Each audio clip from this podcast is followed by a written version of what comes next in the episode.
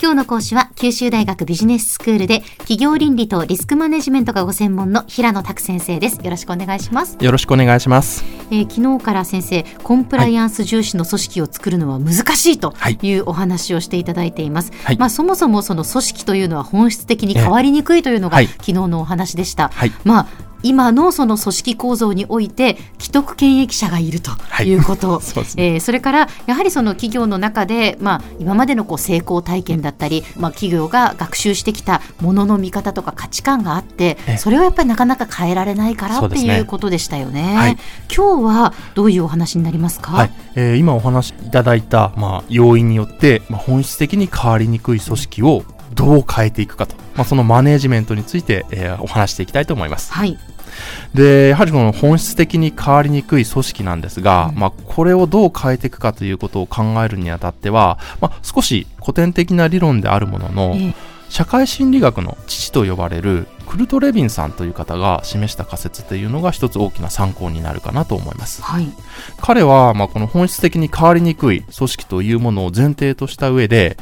そのような組織を変えるには、回答、移行、再凍結という、まあ、3段階のプロセスを経る必要がありますということを提唱しています。はいまあ、解凍というのはですね、まあ、冷凍食品を溶かすという意味での解凍。あはいはいで、あの、2番目のステップの移行というのは、まあ、物事をまあ移動させるという意味での、まあ、移行ですね。ええで、再凍結というものは、まあ、溶かしたものを再び固めるという意味での、まあ、凍結、再凍結というふうになります。で、聞いただけだとなんかちょっとプロセスがあの思い浮かべにくいと思いますので、ええまあ、各プロセスの内容についてちょっとお話していきたいと思います。はい。まず、第1段階である、まあ、回答の段階っていうのは何かというとですね、うん。既存のやっぱり物の見方とか価値観のこう破壊を行うプロセスなんですね。うーん。簡単に破壊できるものなんでしょうか？これは大変難しいんですけど、ええ。まずこの段階ではどういうことをやるかというと、今までの物の見方や価値観が通用しないとか、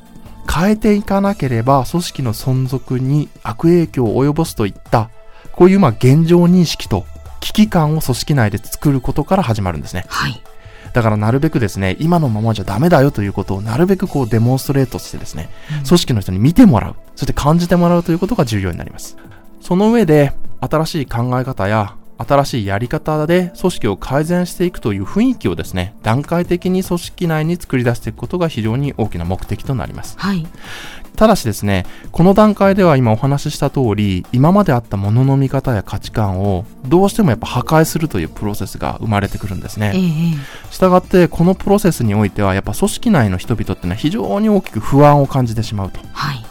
で、組織を変革しようとする力に対して、うん必然的にやっぱり不安だから今のままにしておきたいという気持ちが働いてしまう場合があるんですね。ねなので、ここでは単に組織を破壊するということだけではなくて、ええこの不安から生まれる現状を維持しようとする力をなるべく抑えるために、うん組織の人々のやっぱ不安感を和らげるというマネジメントも非常に重要になるというふうに言われています。なるほどはい。で、一度こう破壊して溶かしてしまった組織が出来上がったら次に第2の段階である移行の段階というものが生まれます。はいで、この移行の段階とは、まあ、既存のものの見方や価値観を、まあ、変化、変革させて、新しいものの見方や価値観、またそれを具現化した行動を学習してもらうプロセスとなります。うん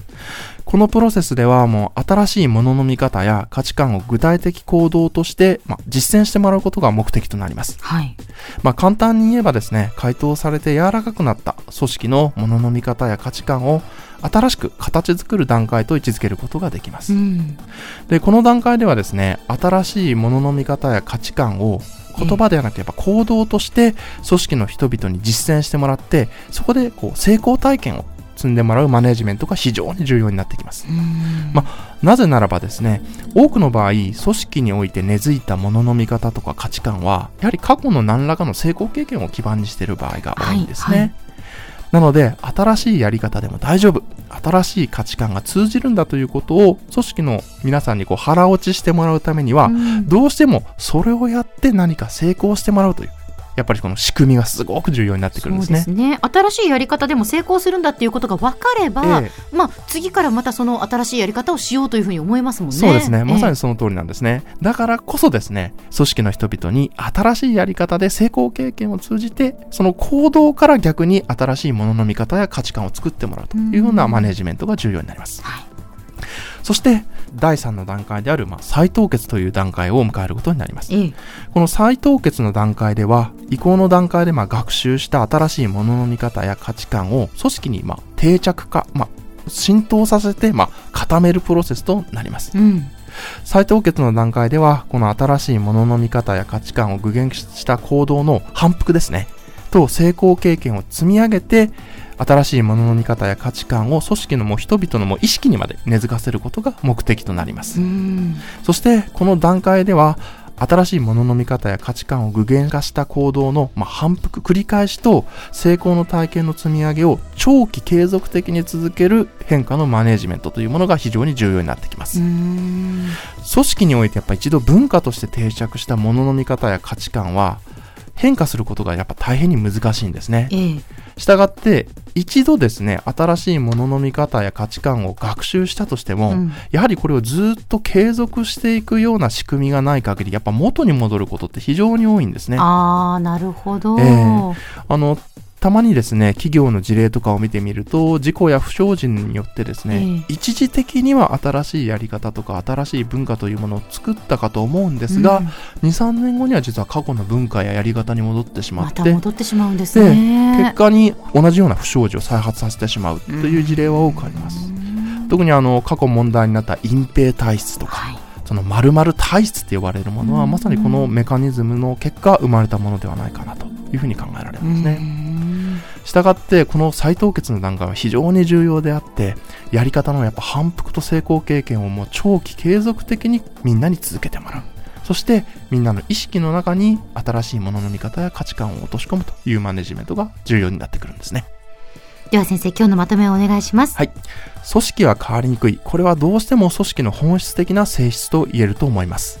故に組織変革ではただ変えようとするのではなく組織の現状を一旦徹底的に回答し新しく作り直して改めて固めるというプロセスを意識して踏んでこそ確実な組織変革につながると言えます今日の講師は九州大学ビジネススクールで企業倫理とリスクマネジメントがご専門の平野拓先生でした。どうもありがとうございました。ありがとうございました